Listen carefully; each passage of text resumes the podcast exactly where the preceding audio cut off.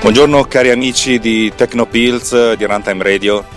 Oggi siamo qui con un ospite speciale per parlare di un problema molto, molto, molto sentito nella comunità tecnologica.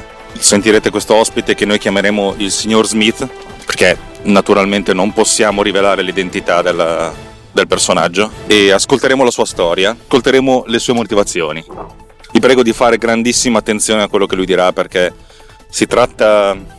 Si tratta di un problema che affligge la comunità tecnologica, ma non solo, è una cosa che, che colpisce milioni di famiglie in Italia e milioni di persone che soffrono per questo motivo. Ma lascerei parlare il signor Smith. Buonasera a tutti, ciao. Non posso ovviamente rivelare il mio nome perché, perché poi la polizia mi prenderebbe e non sarebbe una cosa molto comoda, non sarebbe una cosa molto facile. Io lo ammetto, sono da cinque anni un T V Ninja.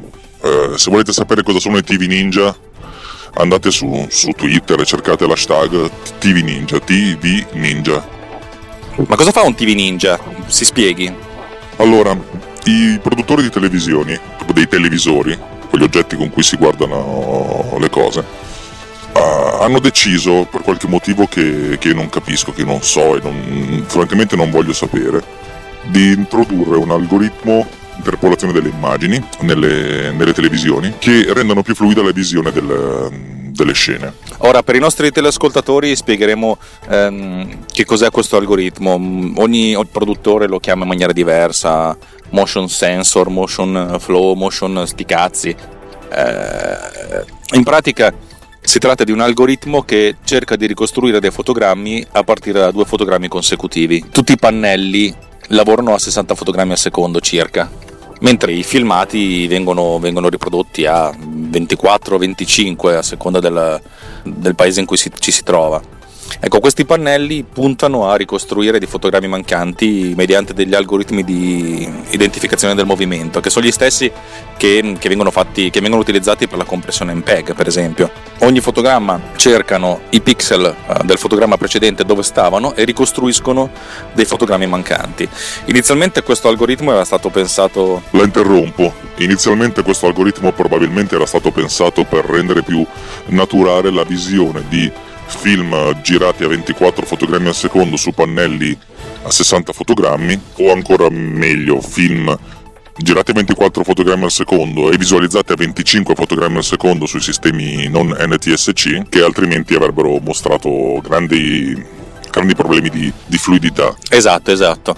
Poi questa cosa è diventata ancora più complicata, perché fondamentalmente Eh, hanno pensato, invece di rendere più naturale la visione da ventiquattro a sessanta, che di solito storicamente si fa col pull down tre due, in pratica si mostra per due volte un fotogramma, poi per tre volte quello successivo, poi per due volte un fotogramma, poi quello successivo tre volte.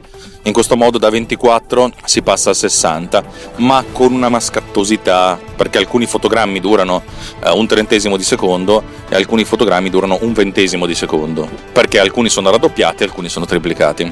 Esatto, ma i produttori si sono spinti oltre per qualche motivo malsano, e noi crediamo, noi del T V Ninja crediamo che ci sia un, un complotto sottostante. Noi pensiamo che l'abbiano fatto volutamente per controllarci.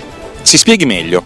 Beh, una volta che sono riusciti a visualizzare questa cosa, prendendo tra virgolette fluido il passaggio tra ventiquattro e venticinque a sessanta, hanno pensato di, di spingersi oltre e di fluidificare il tutto, mostrando i film come se fossero effettivamente girati a sessanta fotogrammi al secondo, quello che volgarmente viene chiamato H F R, High Frequency Rate. Film come Lo Hobbit, che sono stati girati a quarantotto fotogrammi al secondo, sono in H F R, però lì il film è stato pensato a quarantotto fotogrammi al secondo, qui invece si tratta di aggiungere qualcosa dove non, dove, dove non c'era, e l'effetto è quello del, del del film telenovela. Ora, per gli ascoltatori vorrei spiegarvi la cosa.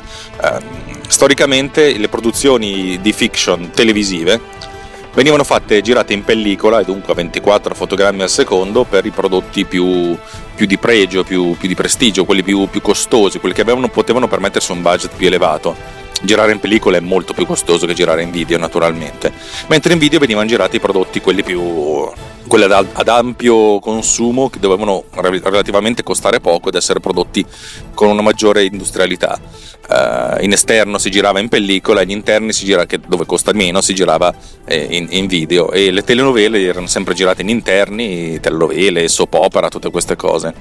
Ecco, uh, il fatto di visualizzare il film, cioè il filmato che parte con ventiquattro fotogrammi al secondo, con la fluidità del video trasformava la, l'impatto emotivo del, del film in, in una telenovela, e questa cosa è sempre stato una, un, un grosso problema, perché l'impatto emotivo che diamo alla fluidità del video è diverso da quello del, del, del cinema.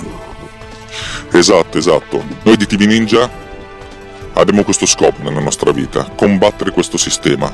Tutti i televisori venduti nel mondo hanno questo, questa ricostruzione del movimento, il motion flow, attivato di default.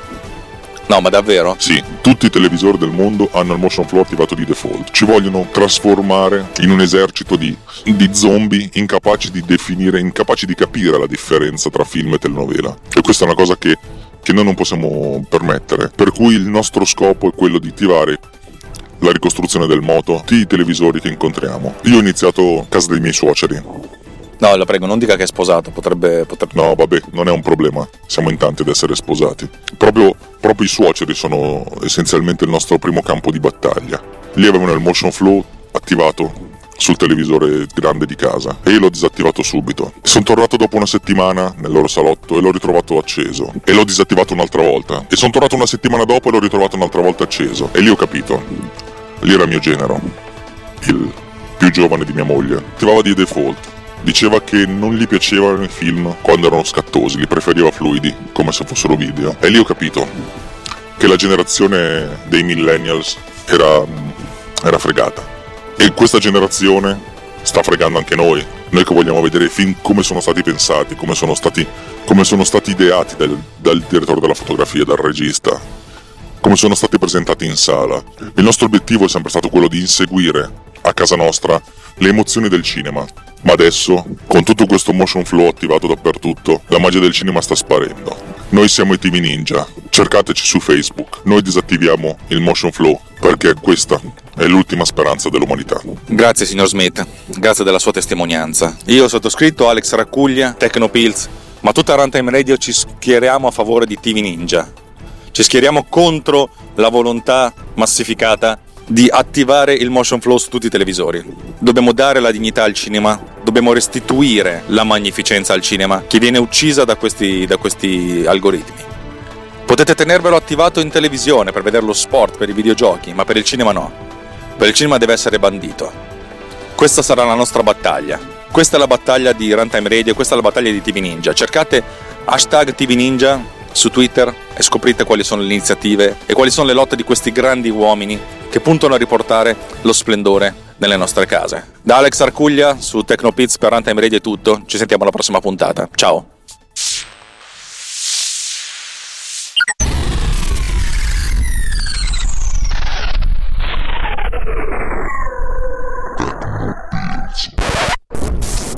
This episode has been produced with